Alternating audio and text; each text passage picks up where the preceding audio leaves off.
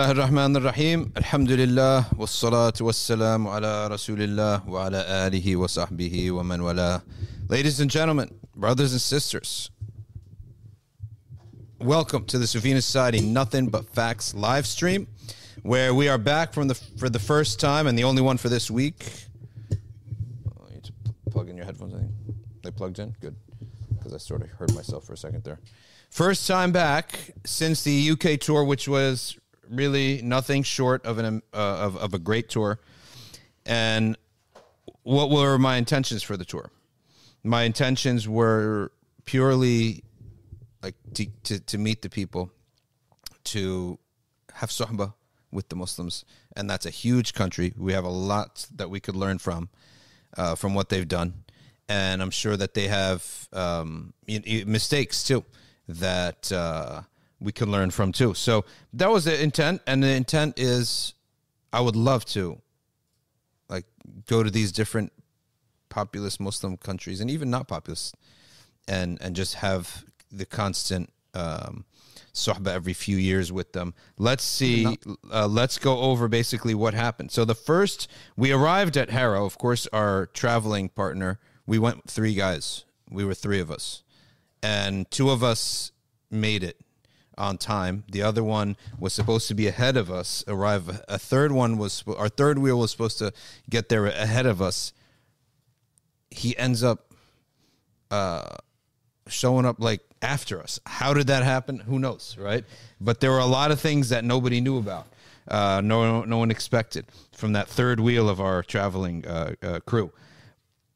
So we get there and we're hosted by these brothers, and mashallah, they you know took the time out. It's like 11 p.m. and it was a weekday, so I really uh, felt almost embarrassed um, by you know being treated so, so warmly with them on a weeknight when everybody was um, uh, you know it's a work night. One of them even had to took the next day off and then hosted us for breakfast, then took us around. So the first event was in Harrow. Don't know if it's Harrow or is it Harrow on the Hill exactly because can't remember what it is. Is it Harrow or Harrow on the Hill? Can't remember, but it was uh, a a big masjid.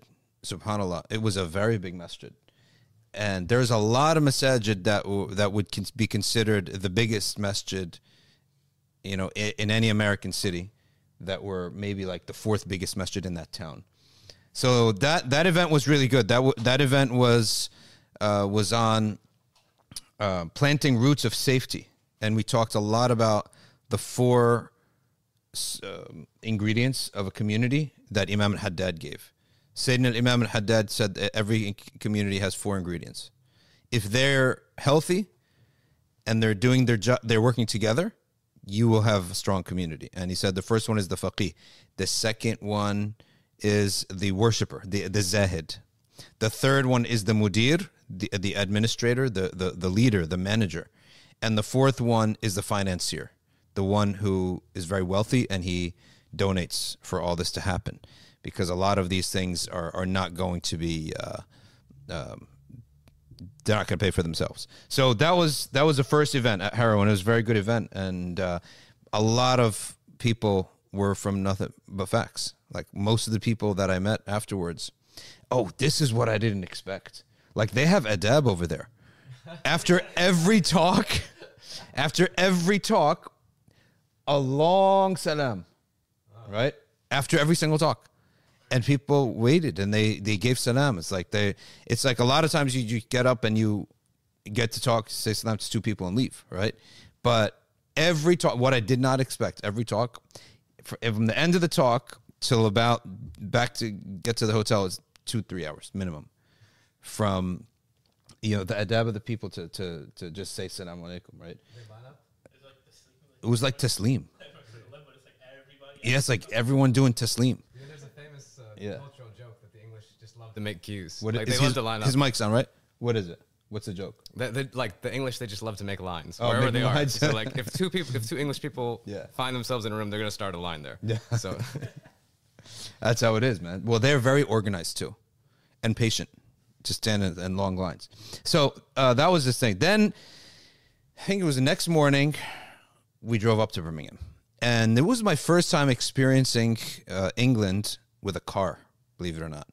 So my whole time there, that I lived there three and a half years, was uh, no car. Never had a car. And I wonder if if you can get a car with an American license there, but driving, and I had I had said like lamented about England how it's always cloudy. Mashallah, seven straight days of sun, like seven straight days. Yeah. So we get to Birmingham. Waqar comes down, scoops us up. We go to Birmingham, drive the whole. I, we take a train. I think we we made it. No, we took a train. We took, of course, we had our third wheel with us, which means we missed the first train, and then uh, we we took the train up there. Waqar picks us up there again. He's like hosting us and having a work meeting at the same time. So these brothers, mashallah, they did a lot um, to make this trip happen. And then we that trip that night was the night that we had the talk with Sheikh Asrar. But first, we we went to another masjid, and there was an there's an imam there, there's a scholar there who has trained a lot of shuyukh. His name is Mufti Munawwar.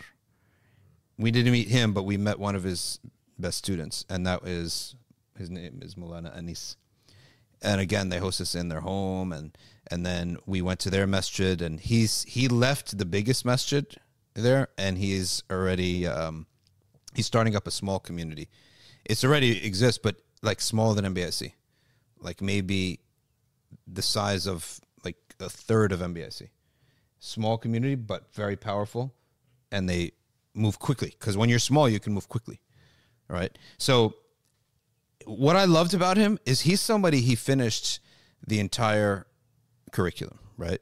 The Dars Nizami. And Birmingham is one of the few cities that you can finish the entire curriculum without ever leaving your home. Then you leave uh, the city just for the flavor and to do the rihla fi talab al-ilm, you know, the, the rihla, uh, the, the journey to, to study, to seek knowledge, to meet the different shuyukh, to see the different perspectives, things like that. But you could finish the whole thing in Birmingham and I think it's one of the um, only cities where, well, not not the only city, but it's this one of the cities where there are many different shuyukh you could take from. It's not like one person can take you through, or one institution can take you. Many different institutions can take you through. Now, England, there are many cities where you don't have to leave at all. A lot of cities, but I don't know if any city has as many, as much of a variety or number of institutions and shuyukh that can take you from A to Z. Safina Society is dedicated to take you from A to intermediate. That's what our goal is at Safina. From zero, you're a complete zero, right? And you're not even convinced of the dean. That like that's the audience, and take them to intermediate in all matters of Ahl Sunnah, akhlaq, right? Uh, uh, fiqh, lugha, right? Whatever you choose of knowledge, but uh, even strengthening uh, iman, things like this. Of course, uh, we can only guide people to the deeds that increase iman, and Allah guides. Okay, uh, that's the meaning of kulli qawmin head. Every people have a a guide, which is a prophet, right? But Allah is the only guide, right? Uh, we have that too in the Quran. It means that a human guide can guide you to the actions through which Allah guides you. So that's that's what it is. So we did that talk, rested up, then went down to the um, to the big event, and that that big event was the masjid was called. It was like the third or fourth biggest masjid, but the most active masjid. That's what they told me. Right, it was the most active. Um, and there was Sheikh Asrar, and they had a they had a, a, a committee and a board that was almost like they praised them a lot. They say, you know, every time the president is asked, he said, "Go for the best. You know, do it. Go for the best." So he's an encouraging elder, and I note that because a lot of communities do not have that, and a lot of com- people complain about the elders being always holding the rope, and the youth sort of like trying to do something but they can't. Well, this message was the opposite. Lozells. The message was called Lozells. Okay. Lozells Central Mosque. And it was an area where in the past there was, was riots. Yeah. There were riots like uh, in the 90s, not nothing to do with the masjid, but to do with, um, uh, I guess you could say like South Asians in general, right? Indians and Pakistanis were getting pushed around and bullied around by what are they called? like African British uh, not Somalians, like just regular black British people, and they ended up having a clash there. So it was it was pretty well. Uh, it's a famous area for that riot. But in any event, that masjid was packed, and I'm thinking to myself, Subhanallah, it's a weeknight, and that masjid I would say is probably bigger than what we know as I, uh, ICJ, our reference point. It's bigger than ICJ. It was just packed and bigger. Yeah, bigger, and it wasn't even the biggest masjid in the, in the town. That's what I'm saying in the city.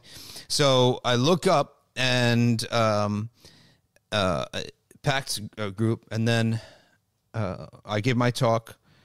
Sheikh Asrar gave his talk. We took a few Q and A's, and then, to be honest with you, the real party started. Firstly, we had an, uh, an about an hour of taslim. Not even kidding you, Sheikh Asrar, myself, an hour taslim. The taslim to me is so important. We don't have believe in these ivory tower people, right? That's why the ulama always did their things with the people, and everyone's accessible and approachable. So it was important, you know, to to meet everybody. So many people from the live stream came on from the live stream, and in specific, there were some people too from my, my Maliki Fiqh class. So, so then um, after that, we spent about two hours hanging out with Sheikh Asrar. Of course, I got tons of books and talked a lot with Sheikh Asrar. Every evening, a whole spread of food was put out after the events. We were treated very generously. That was that wrapped up that night. Next night, we went to um, Bradford, and in Bradford, we began with um, Mustafa Mount. Now, Mustafa Mount is it's the old University of Bradford. Now, Bradford is, I think, as populous as Birmingham. It's maybe not as famous as Birmingham, but I mean in percentage, percentage of Muslims. There's a lot of Muslims in Bradford. Like I don't, I, I never knew about Bradford to be honest with you. Right? This is the first time I ever even heard of Bradford. But this one, this place, they say that the, the number of Muslims in this city, the percentage is very high. Now, when we're talking percentage, we it may be 10% of the city, but they're concentrated. So, like the, the a certain part of the city, I'm not even kidding you. You walk in certain areas, or you're driving with your car, you might think you can't. You can fool yourself and think you're in a Muslim country. That's how many Muslims were there. Now, well, in Bradford, they purchased the University of Bradford, which is a nice campus, big campus, and they only use one building right now. Purchased the university. University went. defu- It's a it's a poor city apparently, Oh. so the university basically went broke. Okay, and they sold it to the Muslims, but the Muslims had to. They couldn't just buy it, right? They had to sell them on. Uh, they had to sell them on why, like, what are they going to do? Is it going to improve the community, et cetera, et cetera? Then they were pleased with the with the buyer. Now, Sheikh Ibrahim himself does not reside in Bradford. He resides in Liverpool, where he oversees another project called the Felicity House. I met two of their teachers, and the Felicity House they teach all the age groups. Like Sheikh Ibrahim, I guess he Sheikh Ibrahim teaches the adults, and there were some uh, sisters from there that taught the the the kids. So uh, he's very active up there, but he's in two cities now: Liverpool and Bradford. A lot of majhood. So after that Jummah, we met Sheikh Yusri Jabir and had lunch with Sheikh Yusri Jabir. He's, he's an Egyptian, I think he's a medical physician and a sheikh at the same time. So he has his own masjid and he's a doctor. We sat with him, had a great lunch. It was a great opportunity. That's why, why England is one of those cities. All the, every, all the shuyukh go to England. Like you want to meet the shuyukh from the East, they're always going to England. Okay. And so if you're an American, you go to England is probably where like if if if if a sheikh is coming to your to England, you book your flight and you go, right? Because it's cheap. It's cheaper and easier to get the visa. You don't even have to get a visa. Just just go. So uh, I met him. We then went to Bradford MSA. It's not MSA. They have another organization, like Theological Society or something like that, as an Ahl Sunnah organization.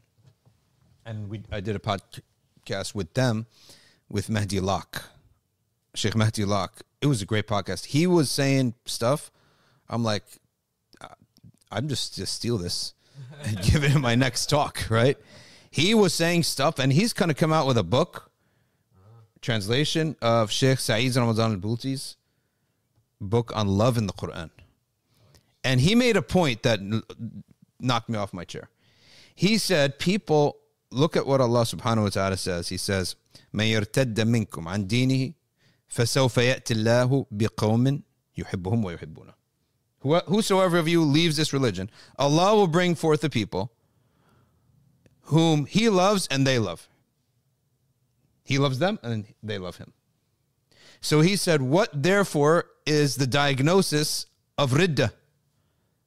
He said, It's not not being convinced, it's not loving Allah, or it's loving something else more than you love Allah. That is the real diagnosis of ridda. So he says, if you if someone asks you a question and you answer it with a kalami answer or any like ilm al-kalam or anything like that, and they're not convinced, the solution is not more kalam. The solution is not more arguments.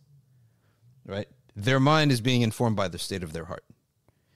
And any Islamic movement that is bereft of love is from shaitan. Right? Because you make people hate this movement. And any action that makes people hate Islam, that is an action that is, you know, uh, not necessary. Some actions are necessary, right? Uh, like it or hate it is necessary. That is from shaitan to make people hate the deen once, or the love of a of a of a mutually exclusive doctrine. Right? People love contradictory things all the time. Right? I know people who love scholars and they like certain presidents and the president is un-Islamic. He's like against Muslims.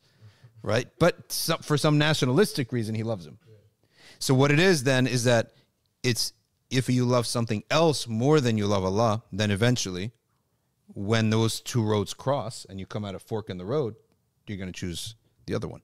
So the apostasy people leaving Islam is because they didn't have love in their hearts. And that's the importance of a religion that has order, that has reason, that has law, that has social aspects, but most importantly has a lot of love in it. And the love does not just you know, where does it come from? It comes from the believers too, from a teaching, the, the hadiths and the verses that you emphasize and it comes from the examples out there, right? The the love also comes from people. So we went to that. Then that evening, what did we do that evening? We went from Birmingham, we went to Bolton. And that was a great event. Bolton was a great event. Bolton was an organization. Um, it, it was a, it was a young organization called the Said Institute, named after one of the scholars of Jordan. Okay. And in that, there was a Shafi'i scholar who is their leader there. He's a Shafi'i scholar. And he he has books uh, that I that that he gave me too. So they hosted me for that event, and that event was I felt it was like the demographic, just like MBSC, basically, all like young families. Not necessarily like some of them were like young single people, but I felt like it was mostly young families, and that was a great event, in which we talked a, a lot about the Sira and then the community. I actually got the topic wrong a couple times, like a couple times. A couple times they actually told me you, you got the whole topic wrong. You mixed up the topics, right? Because I'm like looking at the WhatsApp group, and unfortunately not always paying attention. So I just read the blurb of the message, not realizing, oh, this is for the for other masjid, right? yeah, I gave like different talks, but it's okay. It all it was all uh, uh, fun. I actually I, I, forgot to tell you about the first trip we took was to UCL, the Islamic Society of uh, they call them ISOCs, Islamic Society instead of MSA, of UCL, and there, uh, whenever I go to the college to campuses, there are like mines everywhere. You know, like a mine, you step on it, you blow up. So I'm very cautious on campuses, and I was very cautious, and my poor organizers were like, "Oh, this this tour is going to be a bust." Right, because I was very, very cautious about that talk, and I kept it very general, and I didn't. I was not in the mood. You know, when you're in the mood to cause some drama, I can cause drama anytime I'm in the mood, right? On Twitter, right? but I was just not in the mood to cause. But I felt personally the first import part of the talk was very important on how Shaitan does not trick you. His, his, his, goal with you is not sins. That is just a means to the real goal.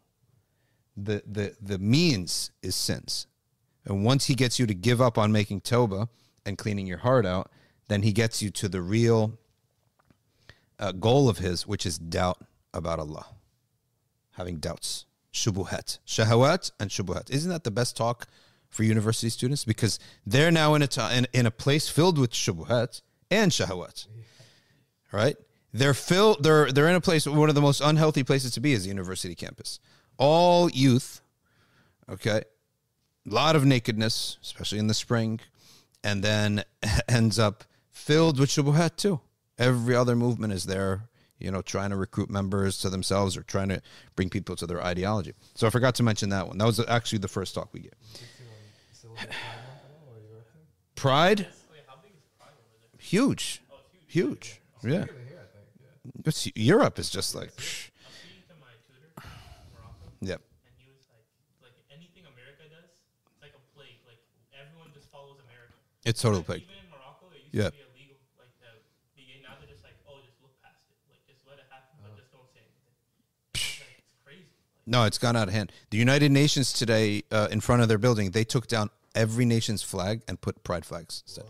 I mean, like hu- like a hundred. How many flags are in front of the UN?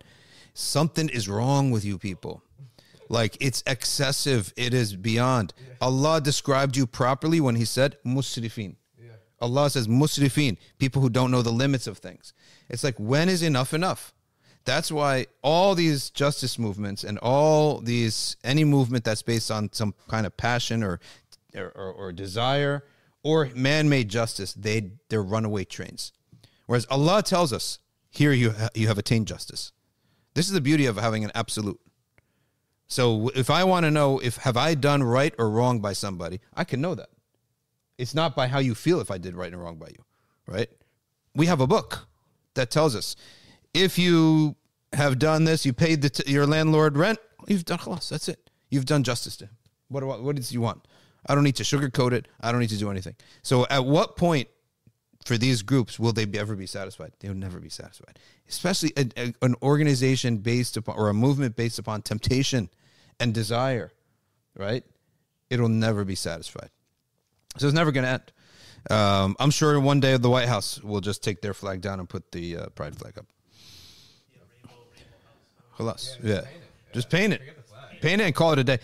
Put it in the Constitution so we can be know now where we're going. Let the Right. Be written on a rainbow piece Yeah. Yeah. Rainbow with white ink. Put it there.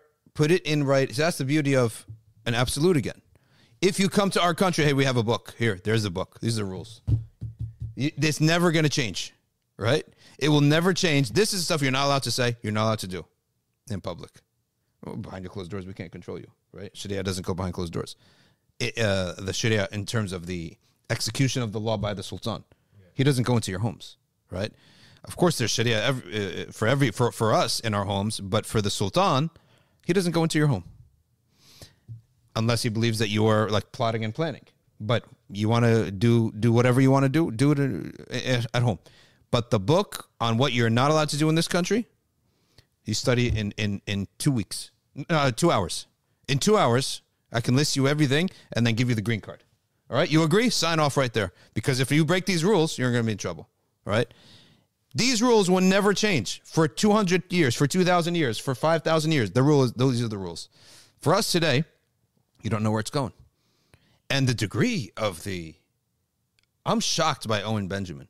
You know this comedian he is extremely openly it's like we i'd understand that if a muslim was openly against that because we're not really on the radar plus we have a religion everything like what's driving him and isn't he like gonna lose his whole life he must be living on a farm he must be living on a farm with his own cows and his own stream of water and saying to hell with everybody no one you you i, I don't care if i get canceled anywhere right he must be I'm pretty sure he literally is. Like, He must be, right?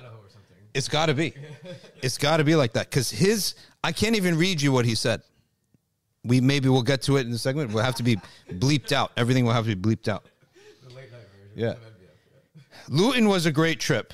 After Luton, we then went. Um, no, no, Bolton. Sorry, Bolton. Bolton first. That was Bolton. After Bolton, we got into the car again and we went down and we spent the next rest of the trip in a town right outside London called High Wycombe. Okay, this uh, th- this this this little town has this area where we stayed, which is. Okay. On the way to High Wycombe, we stopped by a man by the name of Sheikh Ansar, and his organization was one of the sponsors of our trip. His organization is called Medina Three One Three. Okay. One of the best organizations in terms of like what they're doing, what they're trying to do, and their attitude. Right. So what they do is they do a mektab after school. There's not a lot of Islamic schools there in England. There are there's like masajid, there's darul ulooms, but the Islamic schools like the way we have them here, K through 12, they don't really have that. It must be expensive to do. So all the kids go to these after school programs. So Sheikh Ansar, his organization is called Medina 313. He's very versatile. Okay. Firstly, he comes out with a stick, beard, turban, thobe, right? I'm like, that's the look, right? You know exactly what you're getting. Okay. That's the look. When I get old, I'm not going to change out of those clothes, inshallah. Right? That's how I want to be. Just when the kids see him, they know what's what's the, what the deal is, right? And he has a gym, and he has like a building with classrooms.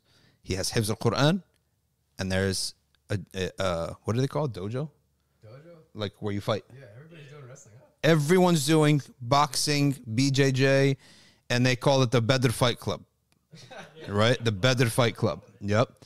And uh, and he ends up uh, having dozens upon dozens upon dozens of shabab coming, and their interest is the jujitsu, the Bedr Club. There's a gym next door, right? All like in like one one area, a, a gym, and he also purchased, or they gave him a soccer team in the local club, right? And and they have a soccer team, and they wear green and white, right? And they like he sponsors the team, and they play there with uh, akhlaq, with with prophetic akhlaq, and they have a soccer team, right? Yes, a full soccer team, and I think like they have like Bedr three one three, right? And then in Latin it says Muhammad is our master, right? So it's a it's an official soccer team with like games every Sunday and everything. But his institute owns the team, right? So um, they got jerseys. You know how soccer we don't have this in America, but soccer they change a jersey like every year like totally change the jersey every year. For us, we don't. They they they don't really do that. They maybe have one alternate, but he showed me all the different jerseys that they have. Right. So I loved about it that it was active. It was um, all eh, kids from any all sorts of kids come. Doesn't matter. Like they're not all from the same family of menhaj, right? They're like all only Shafi kids or only Hanaf or only like um, you know Mutasawwif oriented families go. Everyone goes. Everyone goes. They learn Quran, they learn Sirah, they learn fiqh. Okay, they learn akhlaq. And when you walk in, the first thing you see is like a presentation of prophetic things, like the mudd of the Prophet, a soil from Medina with the with the the ring symbol of the Prophet sallallahu like a shama'il picture. So the first thing you see when you get there is almost like a commemoration or a um, a display of the Prophet and then he has quotes everywhere from like different wise sayings and things like that. So it was very impressive work. And that's the work you live and die to do. You hope to live doing that and die doing that. Um, and inshallah, that's shahada. So after after we went to that town, then we went to High Wycombe. And there we were hosted by the Karima Foundation. Now, the Karima Foundation is a group of young guys, right, with a strong leader and two young scholars that are with them. There may be a third one who who I may not have met. Okay. No, no, there's a third. There was there were three. Sorry, there were three. Right. The first one was Sheikh Asim. Oh yeah, You know Asim? yeah. How do you know him? Um, he's kind of affiliated with our our organization or a company that I'm part of. Uh, who actually Sahib Awan came on the, the podcast the other day. Yeah. No, no, no, no. Awesome. Um, uh, here, let me get it for you. Uh, let's see if there's a last name here. Um, bum. Uh, awesome. That's it. awesome. Like there, right? He's a scholar. He's a young scholar, right? And he's the and he's the act and he is the one who um, I don't know, maybe. Asim. So he he was our host for the second part, along with Waqar. Waqar came the whole the the uh, down too, and and then there's a scholar, a kalam expert, I would say. He's not going to call himself an expert, but in my eyes, he's an expert. An expert does not mean somebody that knows every single thing, but it's someone whom can sit with the experts and be part of the discussion, right? And his name was Shams Tamyiz.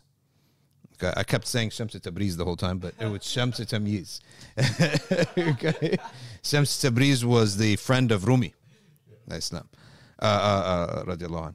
So he was, um, uh, or rahimahullah, uh, uh, uh, Jami'an, all of them. So he was he, he was a scholar that I spoke next to in these events, right? And Asim was like the coordinator. He's the worker. He's one of these guys who's a scholar, but he's a worker. And they're trying to build a, like a Ahl Sunnah, but non-denominational.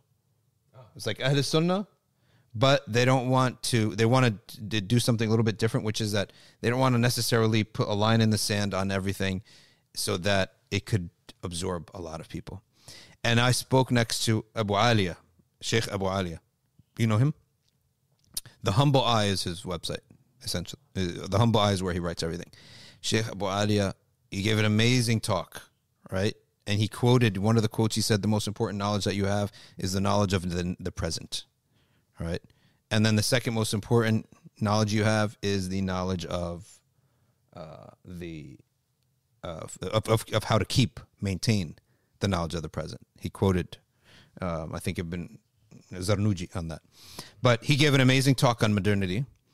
Uh, Shams Tamiz gave uh, another talk, and then I gave a talk on. Uh, I, I'm waiting for that talk to come out actually.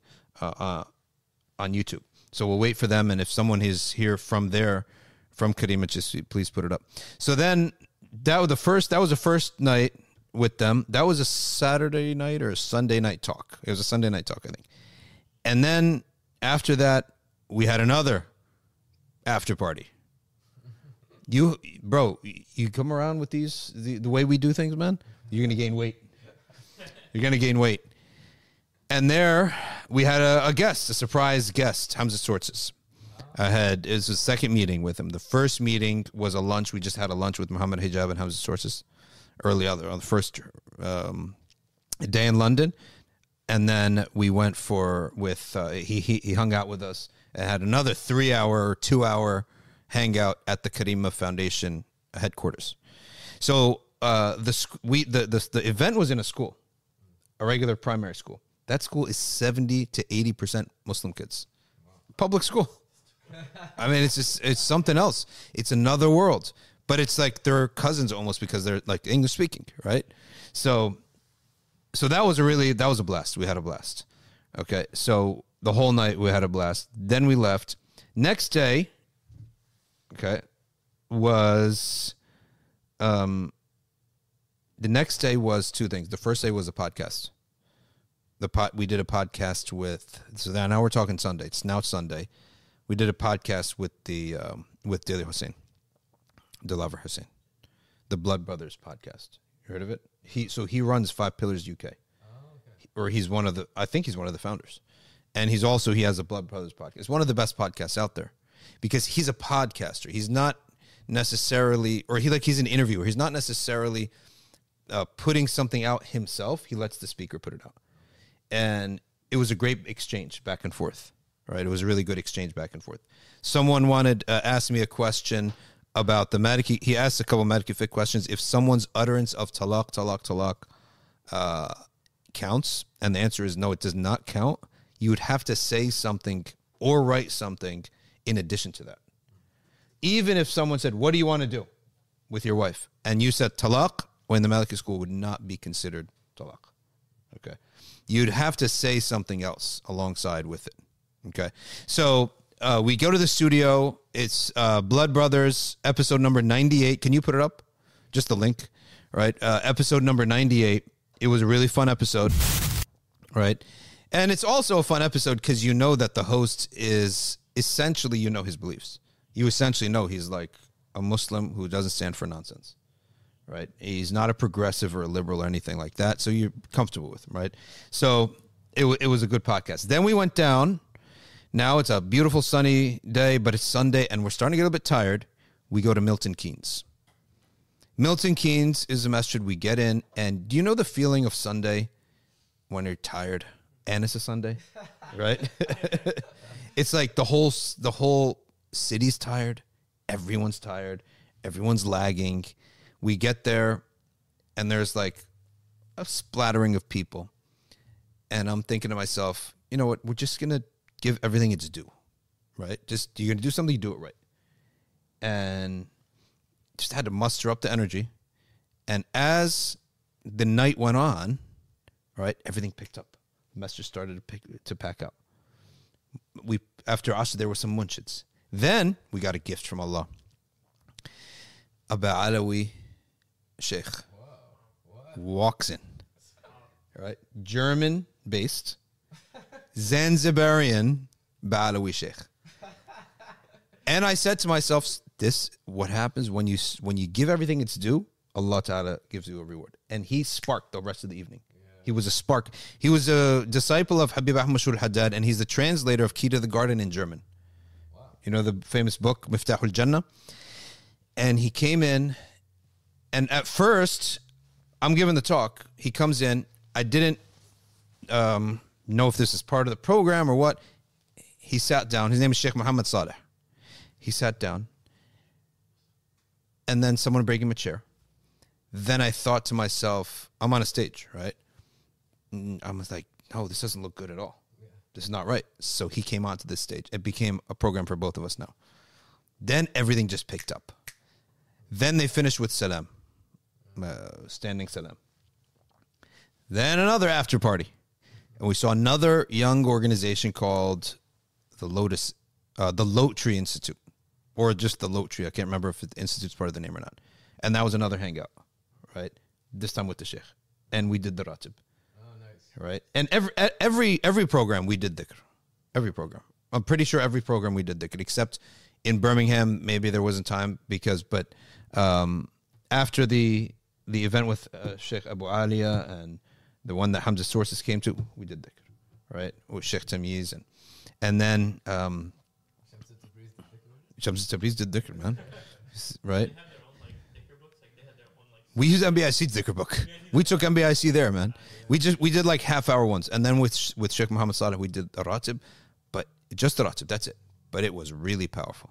Like you could tell, this is somebody who has been on this, doing this for so much so long, that the hits are stronger, right? Kane, maybe seventy. Saleh, not not your sheikh, no, no, no, your sheikh. People, I met people who know your sheikh. Yeah, Muhammad Sadiq, or like, or the sheikh that you know that you visit in Canada. So that was the Milton Keynes. Uh, that was the um, Milton Keynes, and then the Lote Tree event. Now the next day, the la- was the last day. Monday was the last day of the tour, and what did we do Monday morning? I can't remember. Oh, Monday morning, we had lunch with Masud Khan. Masud Khan gets the credit and has the fadl, and Allah chose him for something great, which was that right when the internet was coming about, he tracked down the shiyukh and got articles. Sheikh Nuh Keller, Sheikh Abdul Hakim Murad, Sheikh Hamza Yusuf. Masud.co. Masud.co.uk. It used to be called Masud. I think it was called the Masud Khan website early on, right? And just simple Masud Khan website, articles. That's it. You click Nuh Keller, you see his articles. Abdul Hakim Murad, see his articles, right? Uh, Fatwa Abu Murabat al Hajj on following a method, see the article. Now it's just called Masud.co.uk. And no, no, with a U. M A S U D. Dot co. Dot. Yeah. And then what I didn't expect. Oh, look at the website now. Very nice website. So that so that that the website is I'm looking at the website right now and it has fe- it features these these articles that are it seems like it's like a long form article, right? Like you don't go to this to surf around and find a nice quote. You're going to read, right? Go up again real quick. See the tabs? Uh, everything about the Prophet, that's the first tab. Sheikh Nuh Keller is the second tab. Sheikh Abdul Hakim Murad is the second tab. Then there's fiqh, aqidah, tasawwuf, biographies, history, things related to September 11th, featured videos. Yeah. Okay. Scan down a bit. Different articles. Keep going. So um, we went to we he, he hosted us for a lunch, and then we ended up um, uh, very important website. This one, a lot of important things, and then after that he took us to the local masjid. Now it was really quaint, I would say. There's a little street, and the the place is called the city is called Aylesbury, I think uh, there was a little street that led to an open grass on one side and the masjid on the other side. And it used to be a masjid with um, step with, with with a courtyard with a fountain, then steps, then you go into the masjid, just like the Ottoman mosques. And I think in India they do the same thing. Courtyard with a fountain in it, then you go up some steps, then you enter the masjid. But because of space and need, they flattened all that and cl- covered the courtyard right? But it used to have that. But it really had a. You could tell it was one of the old masajid that has that type of flair to it, right? That that barakah to it, uh, that flavor, I should say. And we prayed Dhuhr and Asr there, and then we went down to the last event, which was with Sheikh Asim Yusuf and Shamsa Tamiz. Tamiz. Sheikh Asim Yusuf, also known as uh, Talib al Habib and he gave a very. Uh, uh, I was supposed to talk at it. He's going to talk at it. He gave the talk first, and I'm like, I hope there's like some stuff going on between us because his talk was powerful. He had a very, he had a very powerful talk, and he talked about the like the coronation of a king gives you a glimpse of what it's going to be like when the messenger sallallahu alaihi wasallam is the only one allowed to prostrate and speak to Allah on the day of judgment and pray for mercy. Like he he brought that it's an image you'll never forget it from then on because he described the coronation of a king. What does the coronation of a king look like in British history? Or like in, in British in the British way of doing things, what does a coronation of a king look like? There are people singing. There are high priests doing stuff right? It's a it's a big spectacle right? It's a big event. And it's filled with tradition and it's filled with like um, it gives you a, a sense of grandeur. And he basically said you think that on the day of judgment when the messenger of allah sallallahu alaihi wasallam prostrates and allah inspires in him words of praise and he asks allah for his mercy that basically after if this prayer is after this prayer then the doors of mercy open up and people enter paradise eternally infinitely forever right? Do you think that a coronation will be more grand than that moment of the prophet sallallahu alaihi wasallam? And the prophet will be essentially at that moment the savior of all bashar of all people because the the the shafa'a will not occur without him sallallahu alaihi wasallam. And once he prostrates and he is of course the the uh, manifestation of the greatest divine mercy as was Habib Kadhim in Medina. Last time I was in Medina Habib Kadhim made the point. He said the the mercy of Allah Ta'ala all the manifestation of divine attributes do not just fall down to the sky. They come through something created. Right? That's why the prophet said I am the mercy given to you as a gift. And the rahmatul muhdah right? I'm the mercy given to you as a gift. So he is the the, the Prophet is a manifestation of that because some uqul, some minds may think, oh, you think that the Prophet has more mercy than Allah? No, the Prophet is the mercy of Allah manifested in the form of a creation. So the Prophet makes this prostration, and it is a prostration that all will witness, and then the Prophet will speak words of praise that no one has ever spoken before, and that will be accepted and the great fear of the punishment and the hisab will transform into mercy. And people will be get forgiven getting forgiveness getting forgiveness getting forgiveness. And then the prophet will be interceding. And then the believers will be allowed to intercede for whatever number that Allah allots for them. He gave that talk right?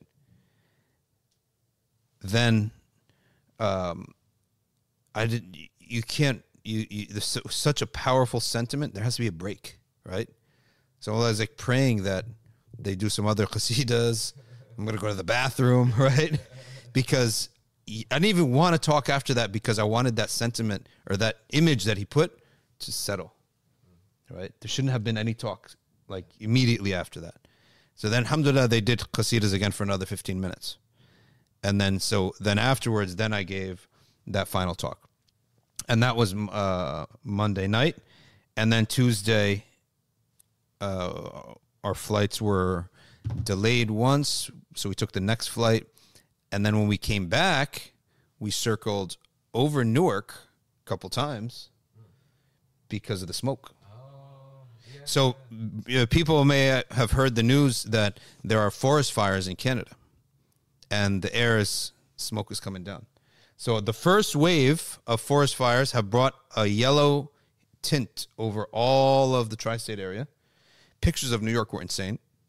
Okay, it was like Mars. I'm telling you, everything was like yellow, and then that smoke is gone. We're getting another batch tomorrow. Yeah, we're getting another went yeah it was really good now because they're coming in waves right so that's what it, outside yesterday was something else i'm telling you. Yesterday was something else okay? Um, we have to whenever something weird stuff happens like this you just have to remember allah subhanahu wa ta'ala because they are signs from allah about his of his power. Like you can't control the sky. You can't control the winds. You can't control these fires. Human beings should know their weakness.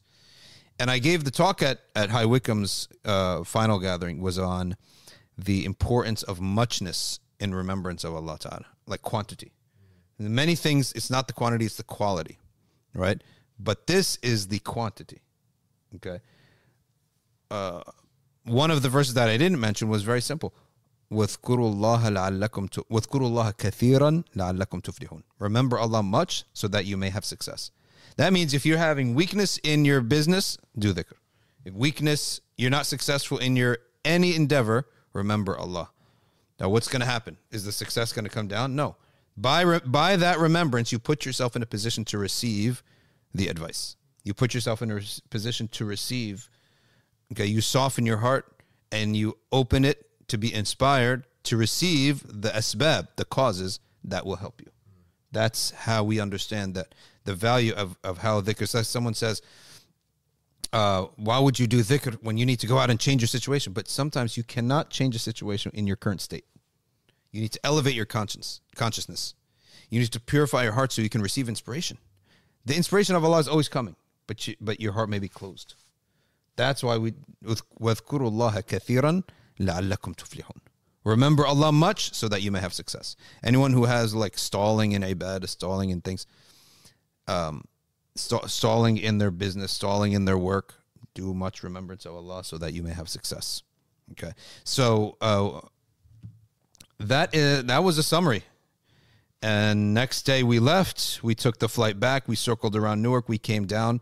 Uh, all three of us were just uh, cooked. Spent all Wednesday, very slow day on Wednesday, and then the whole news was basically all the um, uh, the sky yesterday was insane, and it cleared this this afternoon. It cleared, but we're going to get another wave of that smoke, according to the forecasters, on Wednesday. Hmm? You guys know, like, the smoke was like this before you guys came. We we we came in and I started getting texts and Aqil, who was with me, I'm not going to say who was the third wheel that that just basically was the source of the comedy comic relief of the whole trip slash chaos. I'm not going to say who it is, but Aqil was with me, right? and he said, "Hey, Dr. Uh, look, uh, I'm being told don't breathe heavy when you get in, and there's smoke, right?" and then about ten minutes later, we could smell the smoke in the plane. Yeah, because the I, I guess like you can't avoid it. It was seeping through, right? So we actually smelled the smoke in the in the plane, right? So we smelled the smoke in the plane, and we um uh we ca- we got down. We had to circle a couple times. Then it was it came down. Was I happened to be like on my balcony. Yeah. I'm pretty sure I saw your plane. Like I was like, I, I'm pretty sure Yeah. I know which, which plane that is. I said to that, but it's, you're like, I see, like, yeah, we just kept going around for about you know maybe two three times before we finally landed. Uh, so it was it was me, it was Akil, it was um, uh, Nafiz was with us. Right now, Nafiz is like the biotech genius. Now I left out one thing. I forgot one tech. One thing.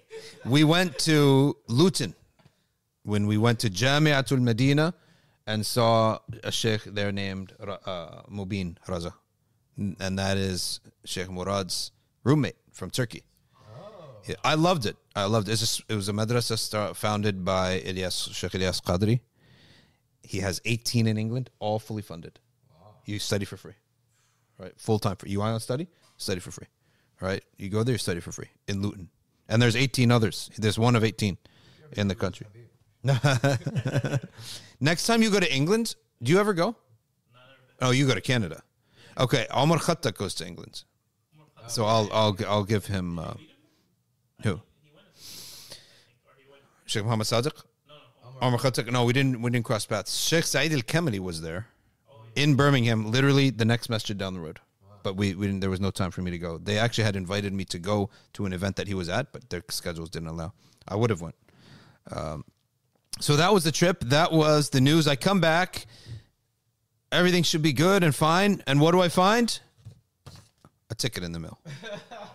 Are you guys actually serious? Okay. Or your, or your house? Huh? It's from UDC or your house? To my house. Oh wow. with my name, my driver's license information, okay, my birthday, my phone number, and Was this Ayub? Like, what's who, okay, identity, identify the the the uh, apart, department slash agency animal control office, oh, I see. okay. It's a goat.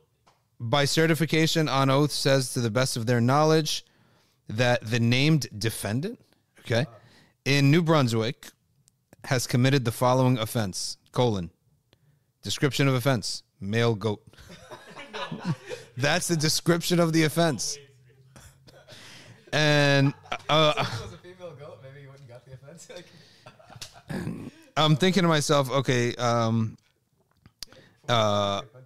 I'm thinking to myself, all right, what's the quiz is going to cost me? Like annoying 56 bucks, 64 bucks. I look, I can't find any number. So I start reading. You know, these tickets, you know exactly where to look, right? You, they, they check on a box, it has a number, the letter next to it. You go to the back of the ticket, you look at the letter, and you see how much it costs. There's no letter. I look down at the, what? what is my penalty? You are hereby summoned to appear before this court to answer the complaint. If you fail to appear on a day and time, a, fi- a financial sanction may be imposed. A warrant may be issued for your arrest or both. Okay. And then it has an X on the box that says court appearance required. Court appearance required. So they're they're gonna send me, I guess, a letter. I guess you operate in the world of letters. They have my number. Says send me a text message. But I guess we're operating in the world of letters in the mail and we're eventually, probably, hopefully, it'll be a virtual um, uh, court, right? Imagine I, I walk into court and they they call my name out. Could you plug this in? Make sure it's plugged in. This one here. Oh, it's plugged in. It's good. I walk in and they and they're reading the offenses, right? There's one guy speeding, one guy's like, you know, driving over the limit. What are you here for? Owning a goat. How is that going to go down? What what is the judge going to ask me? Why did you own a goat? I said, I'm going to say, Your Honor, I'm on Twitter. I needed a goat to get close to nature, right, and away from the toxic world. And then, um, but they see. This is what they did. I put the goat in the masjid, in the house that the masjid has, because we had a lot of land. Okay, the neighbor complains. They show up Monday morning. They br- bring me over, and uh, they say, "Yeah, I know you're just maybe having having a pet or whatever, but you can't do it in North Brunswick." I said, "Okay, fine." I took it out of North Brunswick. I put it into New Brunswick, right? Because I can't just call the farmer. He's a doctor. The farmer is a doctor. The farm owner is a doctor, right? These people don't have time, right? And I'd have classes and uh, at night, and he works in the day. So Monday is the worst day for this to happen. If it was a weekend, fine, we could deal with it. So I just take it to here, take it here. So I said I I complied with their wishes. I took it out of the township. I put it in another township where hopefully nobody complains. So first day goes by, second day goes by. Then what happened was there was like a light pole being fixed or something, and a cop had to stop traffic or monitor the construction or whatever.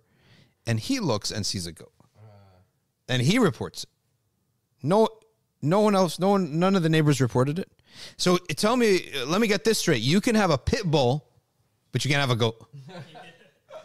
Explain that in logic to me. What is our topic today beyond this? Our topic today is a um, amazing job by an organization called the Coalition of Virtue. That is what we're going to highlight today. Okay, Montgomery County. Um, uh, I'm trying to find the exact article. Muslim parents, trans. Okay. Find the article. Oh, here we go. Okay. Everybody is covering the work of a brother named I the, the the representative of the organization whom I know is Kareem Monib.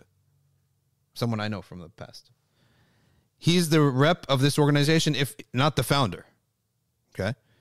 I don't want to say something wrong that belittles the other people involved in this organization. There's no doubt a lot of people are involved, but he's the one I know. Okay. And I believe he's the founder. The Coalition of Virtue is an organization which for which y- you can open a chapter. Uh, you can open a chapter for this. It's going to be nationwide. Let me tell you exactly what their statement is. Okay. The Coalition of Virtue seeks to protect Muslim children in public schools from gender ideology. And what they wanted to do is get an opt out. And Kareem Monib and the Muslim organization, you look at this, regular Muslims, okay, have went into okay protest the Maryland school system policy, and there were hearings and everything, which I'm going to read to you. Had hearings and everything, so that an opt out can be restored. They're not even telling them don't teach it in the schools, right? They're just saying let us out. Everyone's covering this. Okay? Everyone's covering this event. I'm re- I'm going to read it to you from a news agency I've never read from before. It's called the Catholic News Agency. Okay? the Catholic News Agency they uh Laura Ingraham had him on Fox and she said us Catholics have been waiting for you Muslims to to step up. Okay? That's what she said. Us Catholics have been waiting for you Muslims to step up. Right? Which is news to me, but that, that, that that's what she said. Which I am telling you just by if we just keep doing this. Just keep showing up, keep showing. You never know what's going to happen. You just never know how the ball is going to listen to what she says. Curricula in our schools are now akin to white supremacists. Joining me now is one of those parents. Okay. Why is she saying that? Because one of the administrators of the county said that the Muslims who are against this trans education for their kids, this gender education for their kids, you are like most white supremacists. You're with the white supremacists. Like, okay, you're with the Satanists, right? okay. Kareem Monib, Karim Monib is it. of Coalition of Virtue, and organized a rally over this issue. Kareem, you and I were talking before the show, and us Catholics and uh, uh, other Christians, other people of faith, have been waiting for the Muslims to step up on this issue and so many others. And you really are doing it in your See, uh, we stepped up. He stepped up. A whole group of people stepped up. He says here a group of Muslim parents joined parental and religious freedom rights advocates Tuesday to protest a Maryland school system's new policy that removes the parents' authority to opt their children out of coursework that promotes homosexuality and transgenderism. Okay. The June 6th protest at the Montgomery County Public School District's headquarters was led by a group called Family Rights for Religious Freedom. About 50 parents and activists carried signs that read family rights and restore the opt out. Okay, so it was it was launched by another group, I guess the Coalition of Virtue, which is Karim's organization, was at the forefront of it. Okay. Restore the opt out said signs. Family rights said another signs. Religious freedom said another sign. Protect our children. Okay. Now here's the funny thing that Elon Musk noted. The they were saying protect our children. So the the the trans world they organized a counter protest, also chanting protect our children. Uh, Elon Musk tweets, "They're chanting protect our children. They're not your children, right? All right. They want to protect children that aren't even theirs.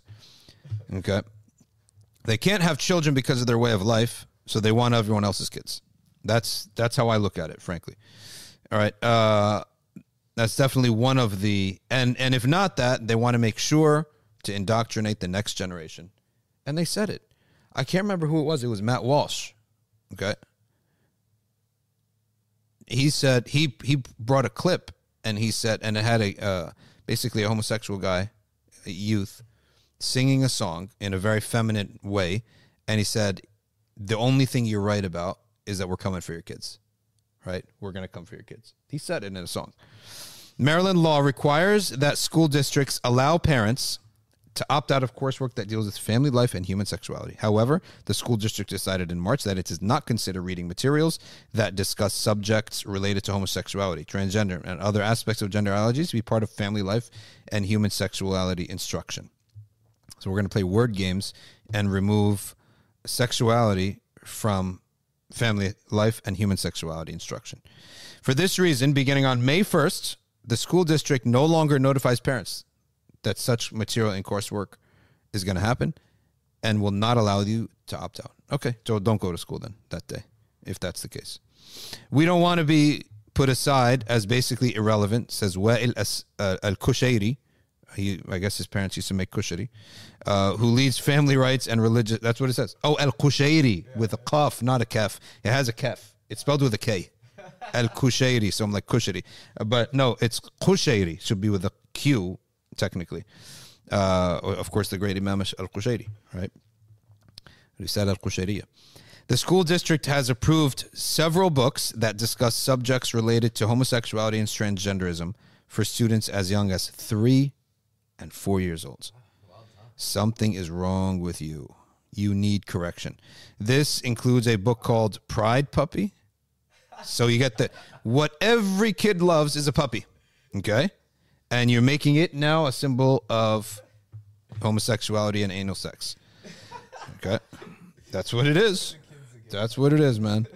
Which seeks to teach children the alphabet through story a story about a homosexual pride parade and introduces them to so wait a second, where was the vaginal where was the vaginal sex support all these years? Why are we now just supporting that anal sex? Because that's the summary of it, right? Two guys love each other. What's the difference? One group doing anal sex, one group's not, right? Friends love each other to death. In war, don't you think those guys love each other? They would die for each other. What's the difference between them and an homosexual couple? Anal sex, right? You don't touch me for pleasure. You can love someone to death, and in war, they die for each other. The, the best statement I said about war is how do you. Uh, Sohaib, tafadda. Sohaib and Yunus here from Fictional Frontiers. Huh? Sohaib Awan, Sohaib Yunus, And Yunus. huh? And Yunus, and Sohaib Yunus. That- Confusing. okay, so um, he said, "You don't fight for the nation." What's happening, my man? Good. Salam. Uh, congratulations. Last day of school. Last day of finals. Well done. Okay. Sophomore year is over for Yunus. Um, so he said that you don't. You're not fight. We don't. How do you? How do you fight? How do you do all the what you did? And dying and almost dying and and all that stuff for a war you don't understand. He said, "Oh no, we don't understand. We have no clue why we're going. But the only way to motivate yourself to do this is to fight. You're fighting for the guy next to you. You're fighting for the soldier next to you. You're fighting to save him. He's fighting to save you. And that was a brilliant quote, right, from a soldier. He said, like, that's how we we we motivate ourselves to do everything because we're all here stuck in this war. We didn't choose it, but they're now trying to kill my companion, right? So I'm going to try to save him. So that's love. So guys can love each other all they want. The difference is it's not it's not about love. Don't say about love, right? The difference is we don't touch each other for pleasure.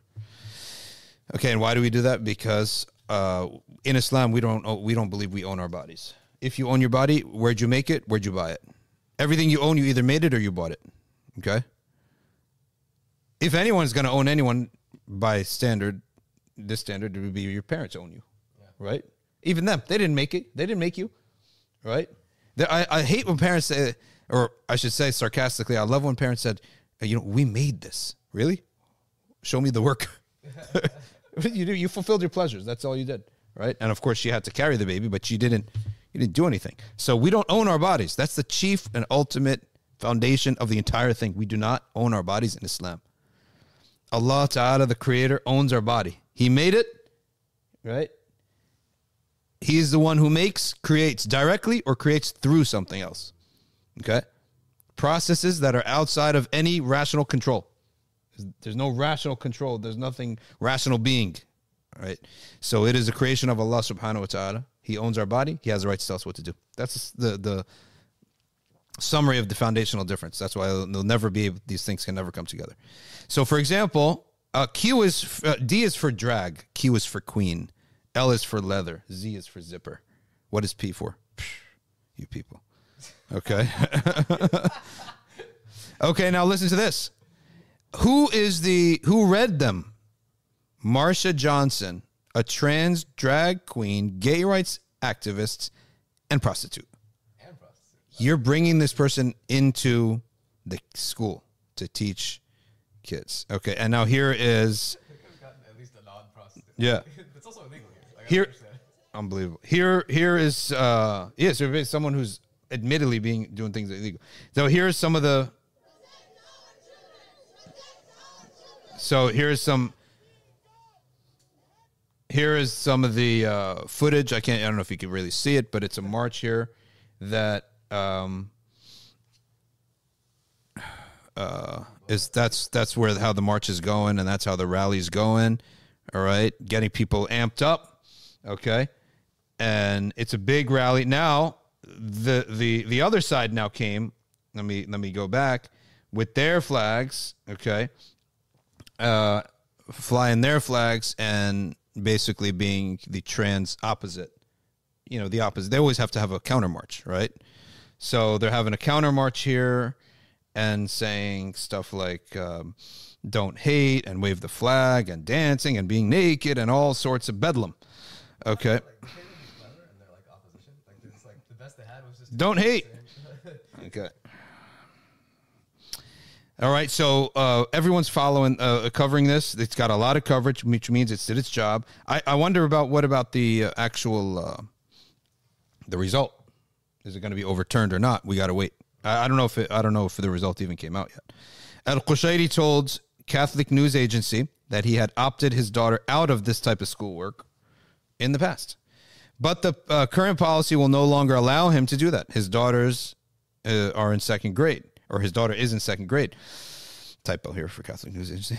We were always afforded the right to opt out. Al Qushairi emphasizes that the rally was not anti LGBT and that they did not protest the school district for introducing these books. Yeah, like we're like rungs down, and this is making news. Like rungs, you're not even saying don't teach it.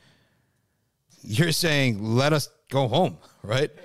But I mean, do you even need permission? All right, I'm not doing it. Fail me on the test. You gotta have a test for this stuff too, right? Coloring. What are we gonna color? Draw a drag queen. Draw drag queen. Draw Z for zipper. L for leather. You're coloring this stuff now. He said their only request is allow us to opt out. It's a state of merit, huh? I don't even want to know what the pictures are. Yeah. L for leather? Like what? What's going on there? We're not anti-LGBT. We are pro-family, says Al Qushairi. Okay, that's wrong, but acceptable. The second part's acceptable. Yeah, of course you have to be against something Allah forbade, right? Like we we have actually become that. I'm not saying anything bad about the guy. I'm just saying in general, like this protest could never happen on the existence of something like Qawm Lut. That boat has passed a long time ago. Okay. But you know, as Moeen would say, the Overton window has moved, so that now you are an activist to just want to opt out, which I'm in full support of, right? But that's that's where we're where we're at right now. I just want to not do something. Yeah, I just that's exactly it. It's not. I'm not telling you not to do something. I saying I don't want to do it. I'm not saying I don't want to do it. Don't let my kids do it. I don't want my kids to do it. But that's where we're at right now. Family and religious freedom began primarily with Muslim parents. Oh, so it is a fully uh, Islamic group, or, or or started by Muslims, but said a lot of Christian groups reached out, and they are growing their coalition membership. Okay, Lindsay Smith, Moms for Liberty, which also took part in the event, told the CNA, the Catholic News Association, that her org- only you guys know what CNA is, right? only the Catholic News Agency knows what this acronym means. Okay, uh, like Yeah. everybody's gonna think like, yeah, oh, CNA. that is. I have to I have to refer to the top of the website to know what it is. Okay, that our organization teamed up with other parents to rally with parents who are standing up for this and standing against it, and also to uh, monitor English literature classes that are filled with sexual orientation curriculum. Okay, so um, so far, the Board of Education has stated multiple times they are standing firm in their decision to promote diversity, equity, and inclusion. Okay. And not honor their own religious policy, giving the rights to parents to opt out. She- They're not going to do that. Okay. It's just not. It's not inclusive of us. What do you mean? Like their diversity and inclusion policy. No, no. Yeah. yeah. Diversity and inclusion is one way. okay. I I like what Ha- Harun said. Is like, listen, uh, if this is all about everyone being included in your pull Ramadan out of the whole school, right? Don't teach Ramadan. Do you heard about the other teacher? Let me get you that quote before we can finish that. Do you do you, do you have it? Who has it? Let me get you. Let me get this. Uh, let me let me get you this. We were laughing. We were almost like we replayed this. She's basically this woman is gone ballistic, and she's basically saying, "Look, the Muslim kids they're they're walking out, they're walking out of school, they're leaving school for Pride period. When the period in which they're going to do Pride, the Muslim kids are walking out, and she's in her worldview, right?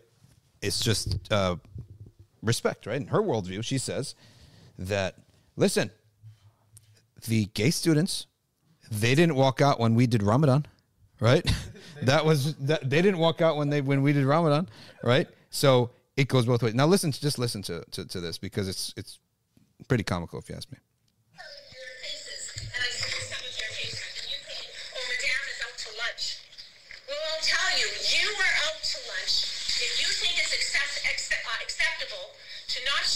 Because you think if there's some pride activities going on at school, right? Oh, that's fine. You know, because I'm going to show my opinion by hanging out at the mall. But meanwhile, all those kids who are, you know, involved in, say, the Gay Straight Alliance or whatever, I don't even know if we have that anymore in our school, they're here when we did Ramadan for Lion Time, Yep. and they're showing respect in the class for your religion, right, for your beliefs. Two ways. If you want to be respected for who you are, if you don't want to suffer prejudice for your religion, your uh, color of skin, your whatever, then you better give it back to people who are different from you. That's how it works. It's an exchange. And it isn't like that in all countries. As I told you, in Uganda, literally, if you they think you're gay, they will execute you. If you believe that kind of thing, then you don't belong here. Because that is not what Canada believes. We believe in freedom. We believe that people can marry whomever they want. That is in the law. And if you don't think that should be the law, you can't be Canadian. You don't belong here. And I mean it. I really mean it. And it's not a joke, Mansour. Mansoor, forth. he's You laughing. want it, you gotta it. Some kids laughing. I gotta hear that one again. I gotta hear that one again. It's not a joke, Mansoor.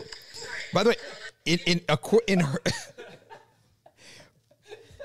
by her logic, now now the school the school was embarrassed by the statement. But hold on a second. By the logic of Trudeau, this is what you're. She's following the logic of the law. If you don't like this, get the heck out of here. That's what she's following, right? That's what it's going to lead to. But let's let's listen to this. Mansoor is laughing here. here, and I mean it. I really mean it, and it's not a joke, Mansour. I said back and forth. You want it, you gotta give it. I don't want it. I don't want it. It, it If that's the deal. Sorry, I'm a little worked. if if if, if that's the deal, if that's the deal, I don't want it. Keep it. Like, there's no, did, did they fast Ramadan with them? Like, you know, like what? Take Ramadan out of the schools for all I care. Right? all, the, all the other guys did was just watch Yeah. Muslim kids not eat. Listen. It's like what? All the Muslims come together. So listen. Take Ramadan out of the schools. Okay. and let us opt out. Do your thing, right? We don't want anyone respecting us if we have to then, if it's a quid pro quo, because that's, we don't believe in that. All right? Because this is something that's aligned. That's a great line for um, the Muslims that are always on one side of the political spectrum. Yeah. This is showing uh, the guys on the left, they're saying the same thing as the guys on the right. Yeah. It's all go home. all go home. At the end of the day, أخرجوهم من قريتكم إنهم أناس يتطهرون. Allah says that they will that they said at the time of Lut, get them out of our countries, right? And they're saying it.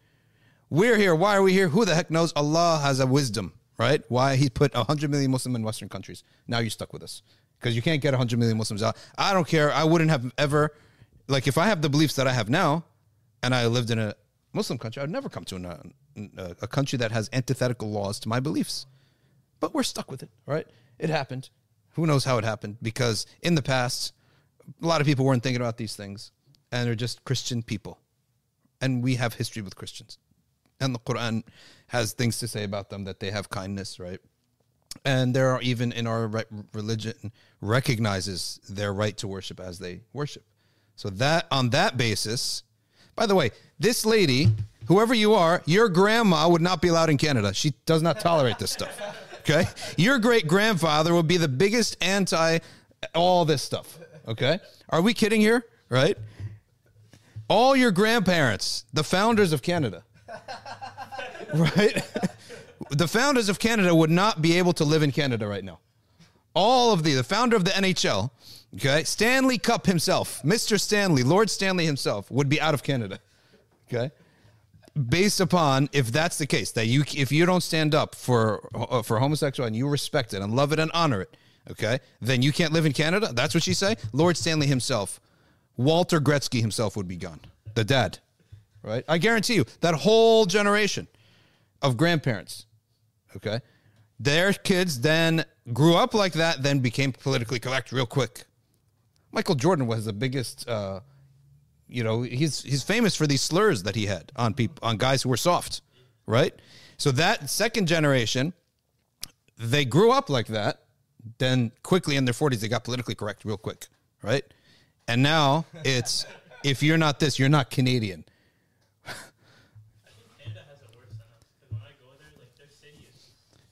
Now you, they got smoke all over the place now for june. There we go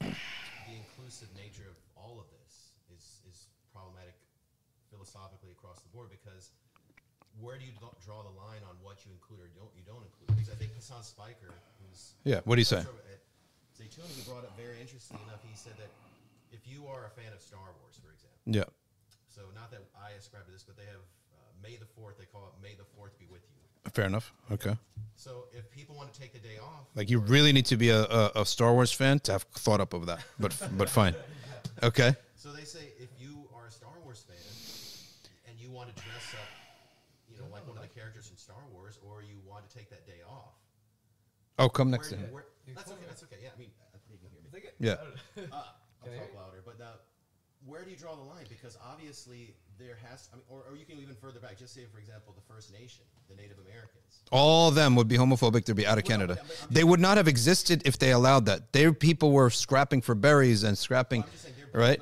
they're- would have died out. But their system, though, their, Yep. their ideology, their beliefs, the, the challenge is how do you pick and choose what is going to be given that platform or the, or the opportunity to have expression?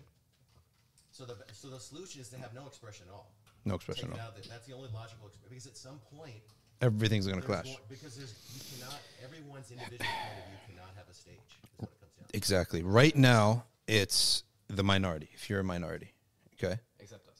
Ex- except the Muslim position, right? And it's a minority. And when I said like hunting for berries, I meant to say that like they struggle to survive every generation.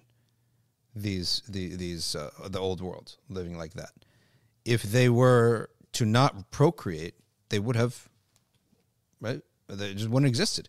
So the thing is that um, the thing is that if you support the Muslims as a minority, and you support, let's say the woke, uh, the, the the trans or the LGBT as a minority. Now, when they grow up, because you supported them, they will grow to not be afraid because you keep supporting them, right? They won't be afraid. Then one day they're both going to talk at each other, right? And they're going to hit heads. That's why liberalism it's not coherent. You can't just support a group because they're have they're a minority. That's why I'd be much more comfortable. Just tell us the law of the land and the philosophy of the land once and for all. Don't say you're equality for everyone, but then in action, it's not at all, right? Don't say there are no blasphemy laws, but then everyone is afraid, right, to talk. It's a lie. Just be straight up about it, and then we can make a decision. Allah will provide for us. But that's not even that's that's what I'm saying. What I actually believe will happen is different. What I believe will happen is that Muslims will be Muslims and people will see it. And they will realize, wow, they actually you, they couldn't be penetrated. No pun intended. Stuff disgusting, right? Is that what for? Who knows, man? Probably. Uh, when they get to three, four syllables. But so it's third grade curriculum. Yeah. But that's what I believe will happen. I believe it will happen because a, a lot of people on the inside are just closing their mouth. Right?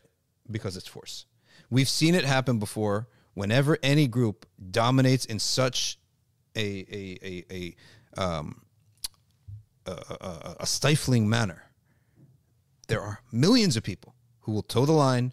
It's just not worth fighting for, right? But the Muslims, it is worth fighting for, and they will take inspiration from the Muslims. And I truly believe Muslims will, Islam will spread in the hearts of people here. And once it spreads in the hearts, it spreads in the lands, because the people run the institutions, right? Institutions are run by human beings. Once a lot of human beings, the nur enters their heart, and the iman enters their heart. Uh, that's what it means to be mutamakkin in the earth. To be established in the earth means you have you are in the hearts of enough people in that country. They will preserve you then, or they they'll preserve it.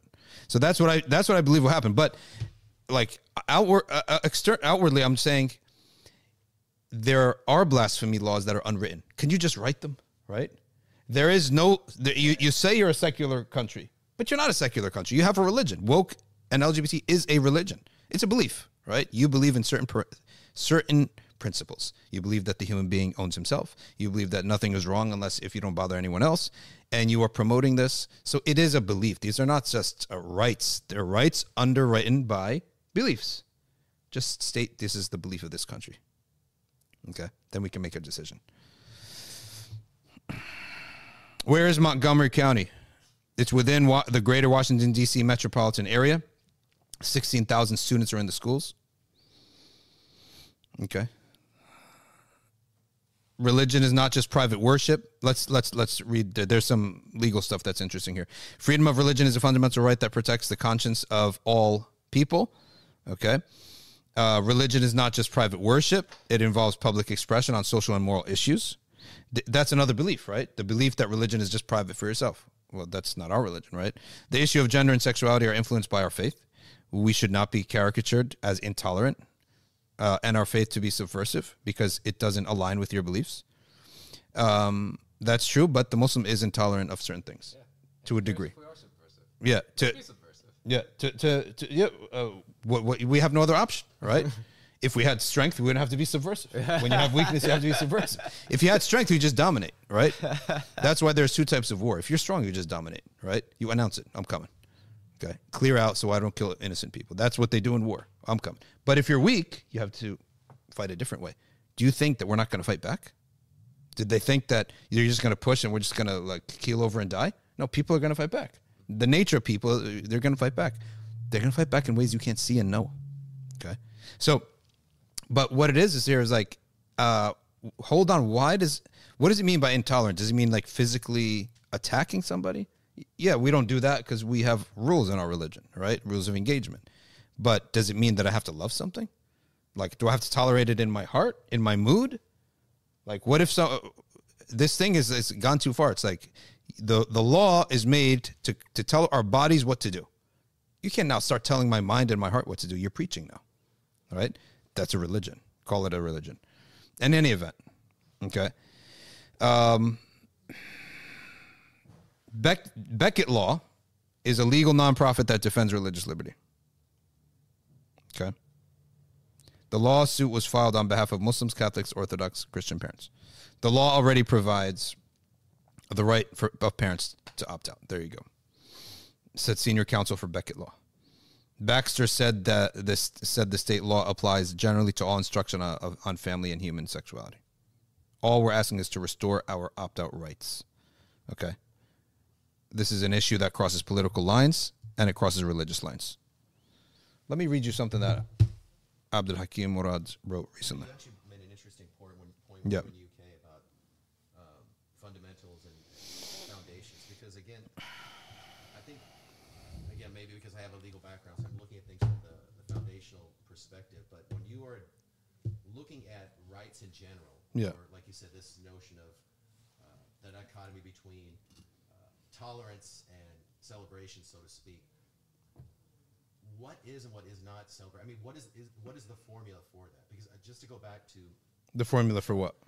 that something should be included or excluded or celebrated or what have you because we are a diverse culture Yeah. we have many different uh, traditions beliefs shades what have you but why is one elevated and another and another is not i go back to the native americans first nation Yeah. the first nation because they don't have a voice because they don't have the number why is it if technically if you or, or just say the african american culture example, or black culture uh, or hispanic culture um, any culture or uh, actually probably an even better example would be the hindu faith for example. Now there are over a billion hindus in the world. Yeah. now if you asked a hindu okay and say okay well, what do you think should happen? they would say listen we should have an entire month as well because if you just go by the numbers the That's numbers true. alone, then we should be We should have But everyone's going to get a month. Yeah. So So I. I get your uh, your question, and Moeen he brought up the same thing. Is like this thing is too coordinated. The whole thing is so coordinated. It's like absurd. It's so coordinated, and uh, it's it's planned, and it's in your face to such a degree that is abnormal in human life. Right? It's abnormal in human life. It's not even the way. Even St. Patrick's is like one day, right? and they got a whole country of them, right? but they've it's been abused they've had a lot they've been abused. A lot of bad things. That do do do do African rights have? They get Martin Luther King Day. After all that, they got a day. Why don't they get No, they have a month. what? Oh, Black Black History Month. It's edu- It's not a. It's not a day of. It's Black History Month, but it's not necessarily like a celebration. This is. It's not a celebrate. Do you see them putting up different flags? Is there a black flag? What's the Black History Month flag? We're gonna fly the black flag. Yeah, we're gonna fly the flag. It's uh, end time prophecies. Is a black flag. But for example, it's Black history. It's informative, right? It's not parades and celebrations and everyone change flags and change your profile and everything. Like, if anyone's gonna deserve something, it's right. It's the people who suffered the most. In any event, And you made another great point. yeah. Here, here, Oz, Salam, Salam, Islamic. What's happening? Good. Yeah. Another point is, I think, and this is I think where we have to take accountability as well. Yeah. When I was growing up, and I'm not saying that we don't want our, our faith to be celebrated, but I never felt that I was missing out because there was not a day off for Eid. I just didn't go to school.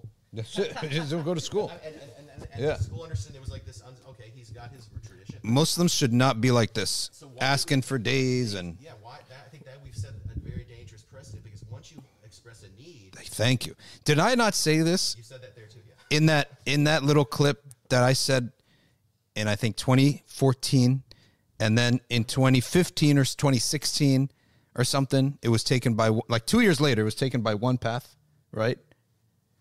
And they made a clip out of it. I got so much hate for that clip.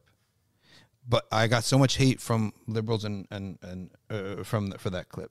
But if I don't get hate from them, I must not be on the right religion then, right? As Abdul Hakim Murad says here, right? If the modern world, with all of its trapping materialism and licentiousness, accepts us, we're doing something wrong. Okay. But that's exactly what I said. When you ask a favor from somebody, be very careful and don't be so happy about it because you're going to owe them then. Okay. You're going to owe them. Um, eight, it dances, one must pay the piper. Thank you. Where did you get that statement from? If you dance, you got to pay the piper, right? That's how it is. Okay. If you, that's how it is, and that's why you we you you want uh, a tree or or they put like I don't know green lights for Ramadan. Okay, good. So the governor calls you, the mayor calls you up, come for the green lights on Ramadan. Let's celebrate. Everyone comes. Oh, wonderful, mashallah. Two weeks later, the government calls you again. The, the, the mayor calls you again. Come. You enjoyed the green lights? Okay, come. We're putting up the pride flag. flag. You have operated by his usul, enjoyed benefits of his usul. Now pay the price of his usul. Usul is method, right? His method is if you exist, if you're a minority, we'll celebrate you. Put your flag up. Okay? That's how it is. So Muslims, you got your lights up in Ramadan. We we lit the the town hall green. You happy? You're happy with that you asked for it. You got it. We gave it to you by our rules. Now, also by our rules, we're putting up the trans flag. We're putting up a drag queen. We're putting up whatever. So we were. These are human interactions now, right? Because the mayor is nice to you. He knows your name. We're friends now, right? Now he calls you up again. His assistant calls you up again. Hey, what's happening? You, uh, you, you, now we're putting up the trans flag. So why don't you come and represent? Just as you were pleased to get favors from us, now give the favors. We know the usul. Now you have no excuse to get involved with this. Okay? And that's what I, I said in that clip years ago, before anyone was talking about this stuff. There's a reason why I don't get invited to ISNA, ICNA, all right? All these other organizations. It's because of that. That one clip, right? And the Mawlid and the dhikr, right? But but that's the clip that basically someone told me you're finished. You will not come be invited. And I'm like, fine. I wasn't going to these things anyway for a different reason. First of all, there's too many speakers, right?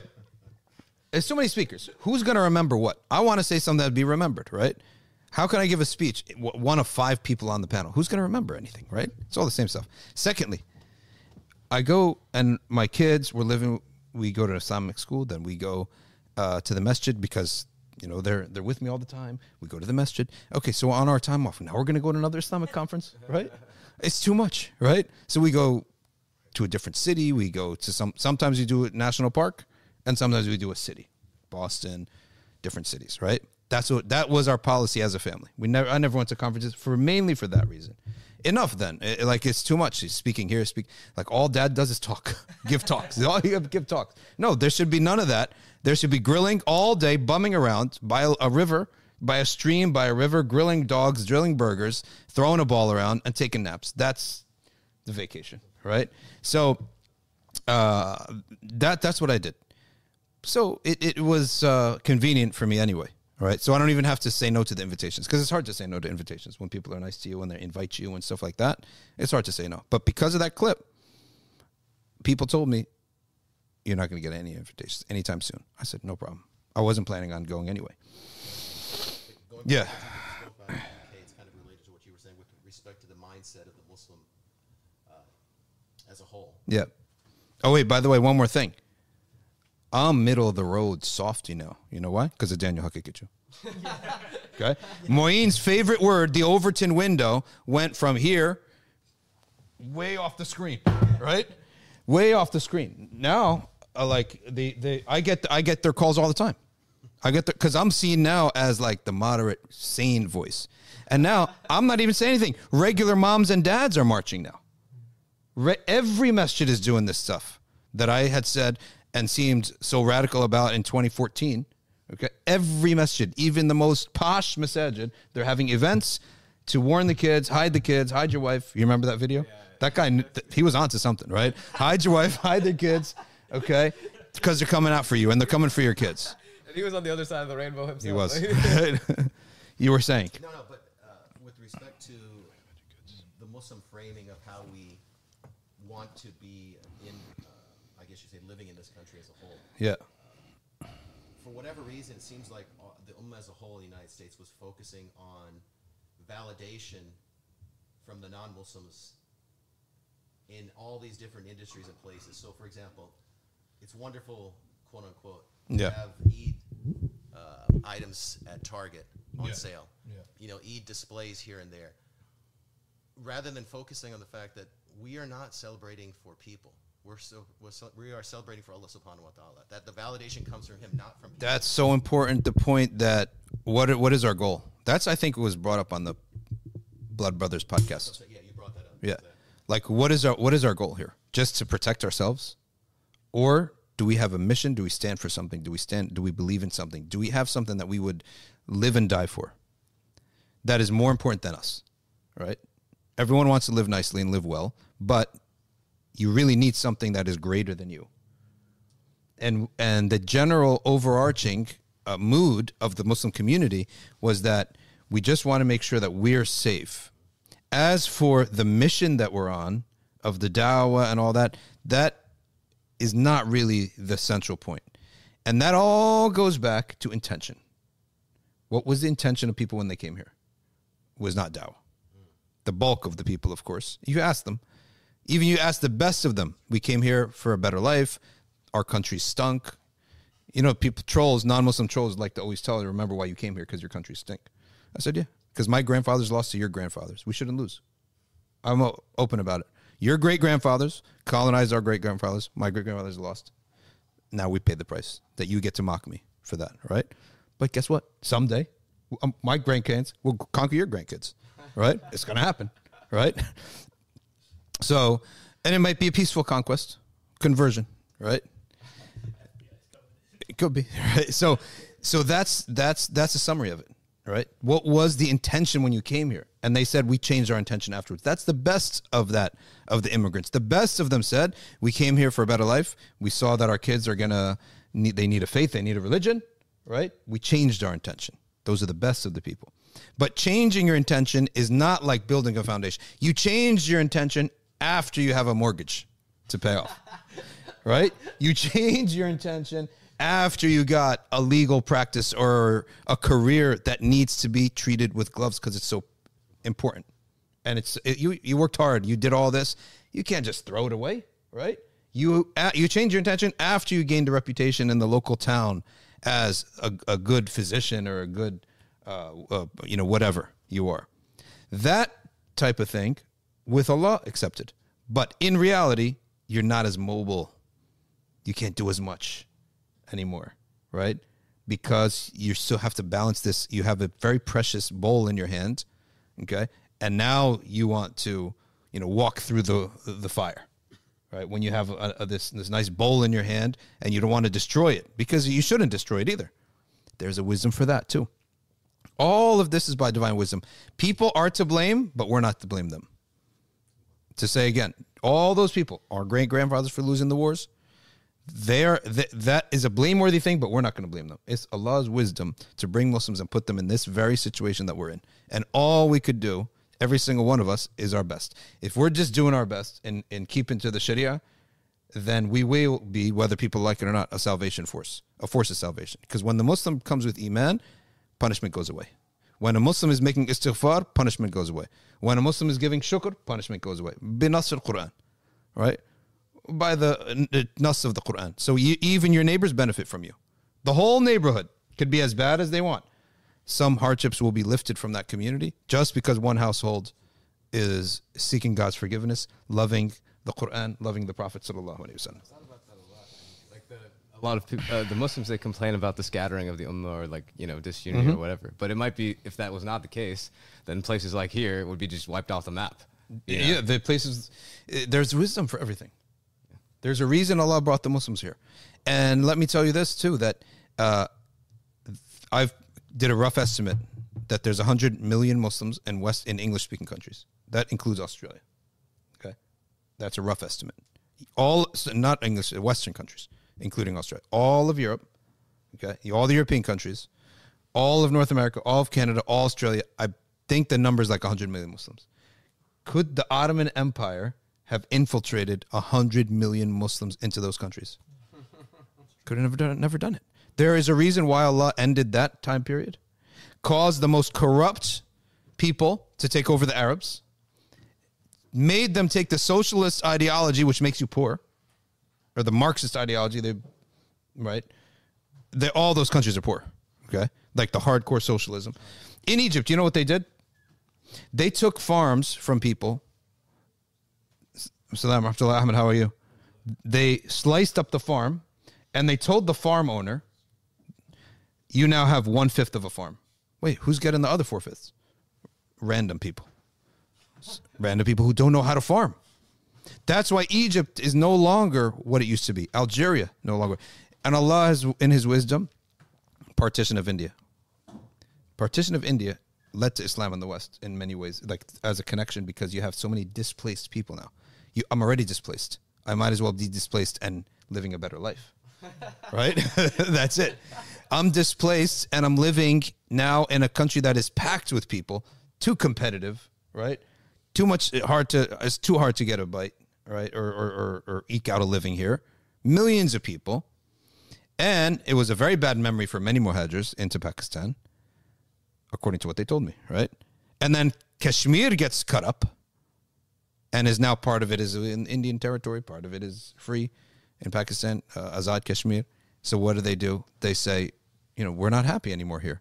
Let's leave. Eh, Bad memories. Let's leave. Well, where are we going to go? Now liberals have taken over England and they feel bad for what they've did for colonization, guilt. So let's give them let's let's bring these people to and give them paperwork. They come in quick. Just come in and and work and all that stuff. Okay. Now let, us So that is the way you have to view things. You have to view things that way. Now, in the podcast with Dilly Hussain, he said, but he kept, uh, you know, bringing up, and he was doing it totally out of, um, yeah, to engage. He doesn't believe in those things. But he was saying, isn't it reasonable though for Muslims to be afraid when you have all these facts, right? I said, you've listed facts, but the way you dealt with it is the way Shaitan wants to deal with it right? You've listed facts, but the correct way to deal with a fact is see what is Allah's wisdom. Everything that Allah does for a mu'min, it can be a slingshot back for you, not against you. Everything, right? Even your own past mistakes. Malcolm X, best example, did all those bad things. When he turned his direction to Allah, all those bad deeds became one amazing experience to rectify the people who are suffering those same ills right? And he was the best one at taking people out of drugs, taking people out of crime, making them upright. Just like you transformed, okay? He transformed so many other people. So you have to look at things in order to act properly, get a good conclusion. You have to look at it from a heartwarming. It has to warm your heart of the wisdom of Allah in this creation, in this action. This is what Imam uh, uh, Sheikh Abdul Hakim Murad says. Listen what he says. I don't accept there's a crisis of Islam. Okay. Islam in modernity is a great religious success story. Right? You judge a religion and the validity of its truth claims on the basis of whether it is still appealing to people or not. Okay? And people keep converting to Islam and youth keep upholding Islam. Okay? In fact, it would be a worrying indictment of the legitimacy of the religion of Islam if the modern world approved of us. We complain of negative stereotypes and hostility, okay, but in fact, that's always been the way of the believers against the uncomprehending outside world. That's why when you, if you, any of you grew up in the 90s, there was a book that went around that everyone, the first book any Muslim read, is called Milestones. in that book, it's basically it's a complete in a sense like marxist ideology right? But in islamic terms. But it did have it did have a, a, a useful aspect to it. He basically said there's a world of iman and there's a world of kufr. And the world of kufr is always at the war, uh, war with the world of iman. That became like the underpinning. Okay it's war right you, you, you go and study for 10 years you come back the next generation are saying oh they're looking at us funny it's Islamophobia. but it's supposed to be, right? That's the script. That is the playbook Allah warned us about. That's the exact thing we've been warned about. Not to say that you shouldn't do anything, okay? But that's what Allah warned about. So for for for everyone to wonder, oh, they don't like us or whatever, if it's they don't like you for your iman, isn't that what we're supposed to expect in the Quran? Surah Al-Buruj, ten times worse than anything that we were ever experienced. Surah Al-Buruj was about a people who were a minority of believers. And just like the West, for some reason, they were tolerated. They were accepted. A king came up and he said, No, I don't believe in any of this. These people are a fifth column. We need to finish them all off. In that time, there was a period of time, a couple centuries, the methodology of getting rid of those people was it was efficient. Dig a ditch, start a fire, throw them in there. That's it. They went out in the open land, dug a huge ditch, build a fire. Everyone contribute, throw in some stone, throw in some coals, throw in some wood. I don't know if they had coal back then, but throw in some wood.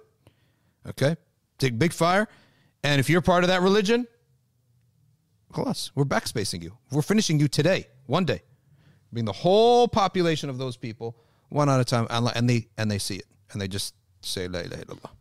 We're gonna die right now, and they did die. That happened to human beings, and they were the believing Jews and believing Christians, right? That this happened to by the Persians and and the Romans and these other people, right? Who did this to them? Insane degrees of of of, of evil fighting good, the way that evil fought good. Allah says, "Yujahiduna fi sabil taghut." They strive and struggle and fight for the sake of evil. Okay, that's a. Uh, he says, Abdul Hakim Murad continues, to be fought by the outside world is a sign of our legitimacy. This is a professor in Cambridge saying this. Okay, this stuff is not extreme anymore. These beliefs are used to be considered fringe. They are the mainstream now. All my positions are the mainstream now. I'm telling you. You go to any of these, so we could make fun of them and say watered down masjid or whatever. Like they're weak. They're saying the same stuff now. Everyone's saying the same stuff. Okay. Those religions that are approved of, patted on the head by secular consumerist capitalist modernity, capitalistic modernity, are by that very same token a source of worry from the point of view of legitimate tradition of legitimate traditional perspective. So we should be proud that the modern world doesn't like us. It's a sign of authenticity.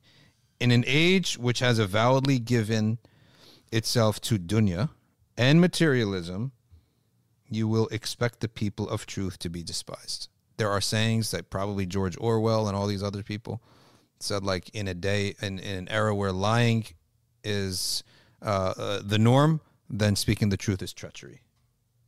Okay. Let me read you something else here. Hard to read because it's a long message, but I think it's important to read. Okay. If you are a Muslim or a non Muslim, but you don't believe, let's say you're a Catholic, and you don't believe in anal, the permissibility of anal sex, okay, and touching other, uh, the same gender for pleasure, there's an organization called, okay, um, Straight Struggle. It's a support group. Open. You can be anonymous in it. We, the undersigned, are Muslim men and women who experience same sex attractions, asexuality, or gender dysphoria. Over the years, and mainly through our involvement with Straight Struggle Support Group, the Straight Struggle Support Group. Oh, I guess Straight Struggle is generic. It's not, and maybe it's Christian. We have had the pleasure of connecting with hundreds of other Muslims uh, who share these same feelings. It's a, it's an ibtila. Many men cannot marry and are attracted to females. It's an ibtila, and they for some reason or other they can't marry. Okay, so it's the same test. The experience has come with some unique and some common sets of challenges. On the one hand, one is told to hold strong on the deen and avoid desires. On the other hand, there is society telling us embrace these desires. Okay, make it your identity. Be true to yourself. It was not and is not easy to keep on the path of Allah. Okay, especially when the topic is taboo in many households. It should not be taboo. Okay, better better to be open. Okay, if there's a struggle, or than to suppress it, and that requires us to not belittle anyone's uh, temptations, anyone's sins. Okay, do not belittle it, it when they come from a, ta- a ta'ib. Do belittle it and scold it and all that when they have taken it as a source of fakhr or pride. Because now you've joined this camp of Satan with that behavior. That's what they call their whole. That's what they call it. You're proud of it. Okay. Now we don't take pride in our temptations and our sins. We all have sins. Okay. So he says there, on this note, we emphasize that there's a difference between same sex attraction and same sex behavior. While the behaviors are sinful and same sex identity, I guess you can add that. The behaviors are sinful and immoral. The attraction is not. It's out of our hands. Okay. Relationship with Allah and holding steadfast to the religion has been vital for our journey. Keeping good company with good practicing Muslims also helped many of us immensely. Okay. We should help them. We should support them. We do not view our struggle as an identity. We reject the terms gay, queer, etc. and reject. You see how this is mainstream now? Yasir Qadhi posted this. Okay. yeah, he posted the letter from the guy, and the guy's name is there. I read it to you, Yusuf Salam. Okay, he posted it. It's all public. Okay, he says here that we do not recognize these terms for us ourselves, and we reject the notion that desires define us. Okay. We also reject the deeply misguided effort of some who wish to distort the teaching of Islam to fit their desires and attempt to make what is haram halal. This man's wali Allah. I'm telling you. Clear. Spe- uh, uh, you know, it's clear what he's saying. He understands his deen well, thereby misguiding vulnerable Muslims into thinking that acting on same sex attractions is allowed in Islam. We ask Allah to protect us and from such actions. He's not, if Allah loves you, are you not, are you wali? That's that's the summary of wilayah. Allah loves you. Does not Allah say, Inna Allah yuhib at-tawwabin وَيُحِبُّ الْمُتَطَهِّرِينَ Allah loves the penitent. What is the penitent? Is it someone who feels the urge to commit sins and doesn't? No. It's someone who feels the urge to commit sins and does it, then makes repentance. That is the one whom Allah loves. Not to say the one who feels the urges, recognizes this wrong, and avoids it. Well, that's you're even beyond that at that point. You're mutatahir. You are from the mutatahirin. Even though the verse has came to a literal thing, people purifying themselves from najasa and avoiding shirk. But it also applies, the language of it allows for what I just said. The one who falls into sins and repents is the tawab, and the one who avoids his sins altogether is the mutatahir. He's purified his heart. Okay. Over the years, our scholars have started paying more attention to the issue of people dealing with same-sex attraction and gender dysphoria. Though we do, do feel there is still work to be done in terms of guidance and mentorship. I would invite him to MBIC to talk. I'll Can you find him? Look him up. Yusuf Salam. Okay. Also, out of necessity and our lived reality here in the West, the recent statement uh, by scholars called Navigating Differences, clarifying sk- sexual and gender ethics in Islam, is one that we support. And some of us are signatories. Okay. We need a way to live in the society despite our different morals. And this, when they, the, the, the biggest part that they said, they said about it is, how could you say in the statement, live harmoniously? I know, I think that the, the, the authors were writing about that uh, generically as a principle, but the way I understand it, okay, the way I understand it is that harmoniously meaning I'm not hitting you, you're not hitting me. I'm not fighting you, you're not fighting me. That's how, I, like legally, according to the bound, the, the what we're bound by. Okay. To our brothers and sisters who are dealing with same sex attraction and gender dysphoria, please note that you are not alone. We also recognize that there are people out there who are trying to reshape religion to suit their desires. We urge you to reject those attempts, those vain attempts, and adhere as much as possible to the beautiful religion and teaching of the Quran and the Sunnah. Our life is much too precious to waste on following desires and harm, haram actions. Despite sinning, Allah gives us a wonderful gift of tawbah. Okay, there we go. Okay, wonderful and very useful resource that addresses many of the same sex attractions and gender dysphoria through a Muslim lens is Wahid Jensen's podcast, A Way Beyond the Rainbow. Look him up too, please, and get him on the program. We can invite him on the program too. May Allah accept from us. Yusuf Salam. Oh, look, look at this. The Straight Struggle Discord group. That's where you'll find him. Okay. Ahmed Ali's already got there.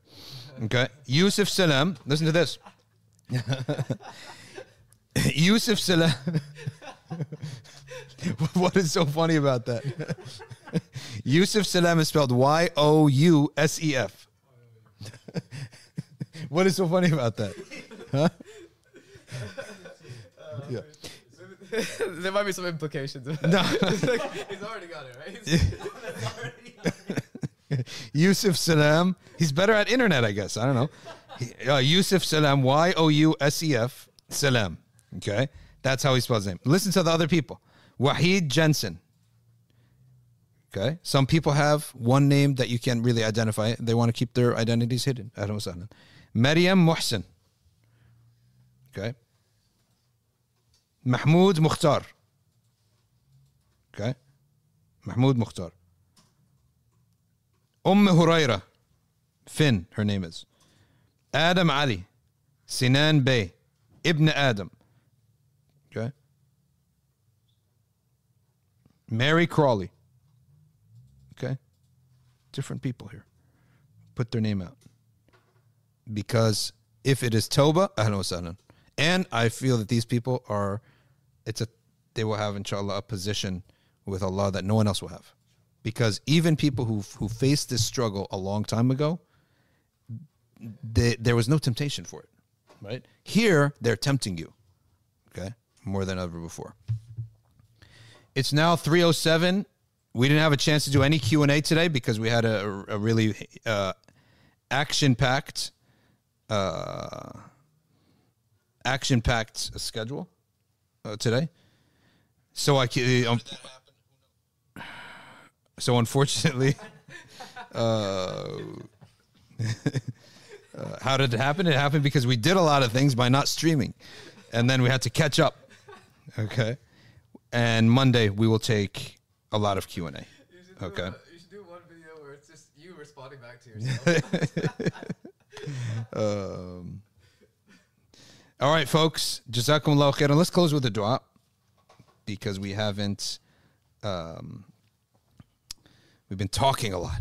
Too much talking brings laght in the heart. Too much laughing, like not like we laughed a lot today, but um, but in general, if a person does too much of that, it gets laghat. Laghat. You know what laghat is? It's like. Let's go to the um, Hizb Nasr, yeah, it's longer. I feel like doing something longer. Like if you're ever in a situation, too much eating, too much laughing, too much talking, take a br- uh, don't go more than like one, two hours, two hours, three hours max. Excuse yourself, go make wudu, pray two rakas, okay, and cleans your heart out again. Makes us always um, in orbit and at peace with our hearts. بسم الله الرحمن الرحيم لا اله الا الله الملك الحق المبين لا اله الا الله الملك الحق المبين لا اله الا الله الملك الحق المبين لا اله الا الله الملك الحق المبين لا اله الا الله الملك الحق المبين لا اله الا الله الملك الحق المبين لا اله الا الله الملك الحق المبين لا اله الا الله الملك الحق المبين لا اله الا الله الملك الحق المبين لا اله الا الله الملك الحق المبين بسم الله الرحمن الرحيم انا فتحنا لك فتحا مبينا ليغفر لك الله ما تقدم من ذنبك وما تأخر. ويتم نعمته عليك ويهديك صراطا مستقيما. وينصرك الله نصرا عزيزا. وكان عند الله وجيها وجيها في الدنيا والآخرة ومن المقربين. وجهت وجهي للذي فطر السماوات والأرض.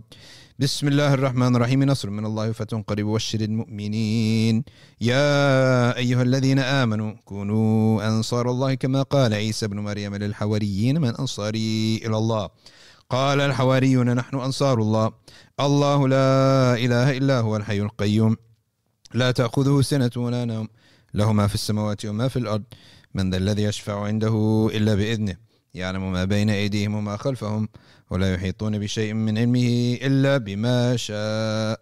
وسع كرسيه السماوات والأرض ولا يؤوده حفظهما وهو العلي العظيم.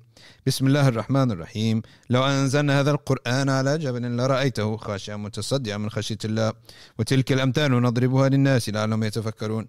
هو الله الذي لا إله إلا هو. عالم الغيب والشهادة هو الرحمن الرحيم. هو الله الذي لا إله إلا هو الملك القدوس السلام المؤمن المهيمن العزيز الجبار المتكبر. سبحان الله عما يشركون.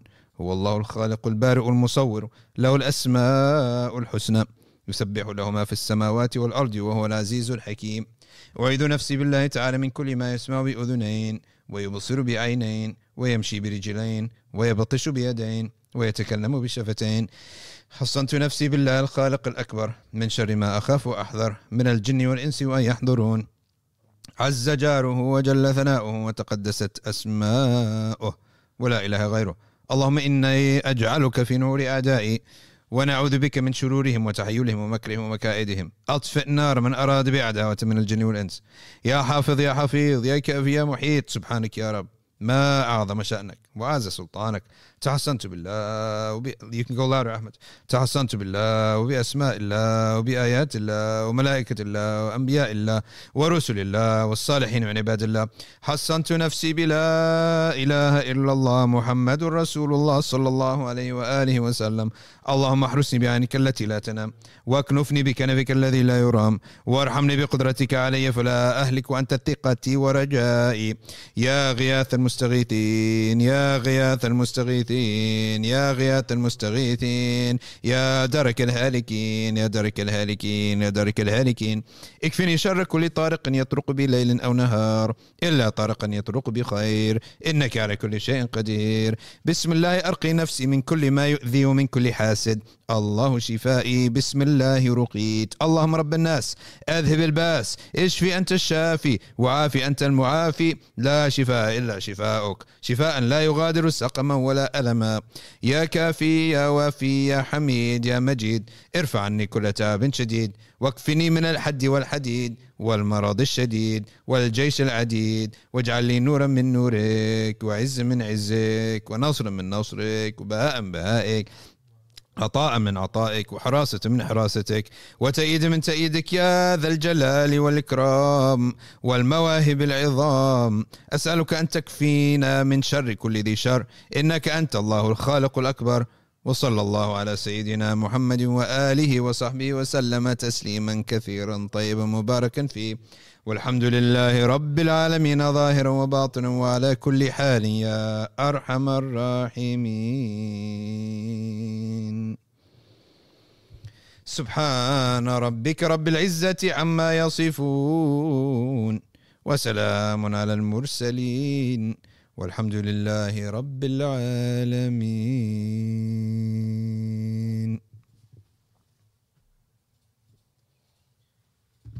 Well done, gentlemen.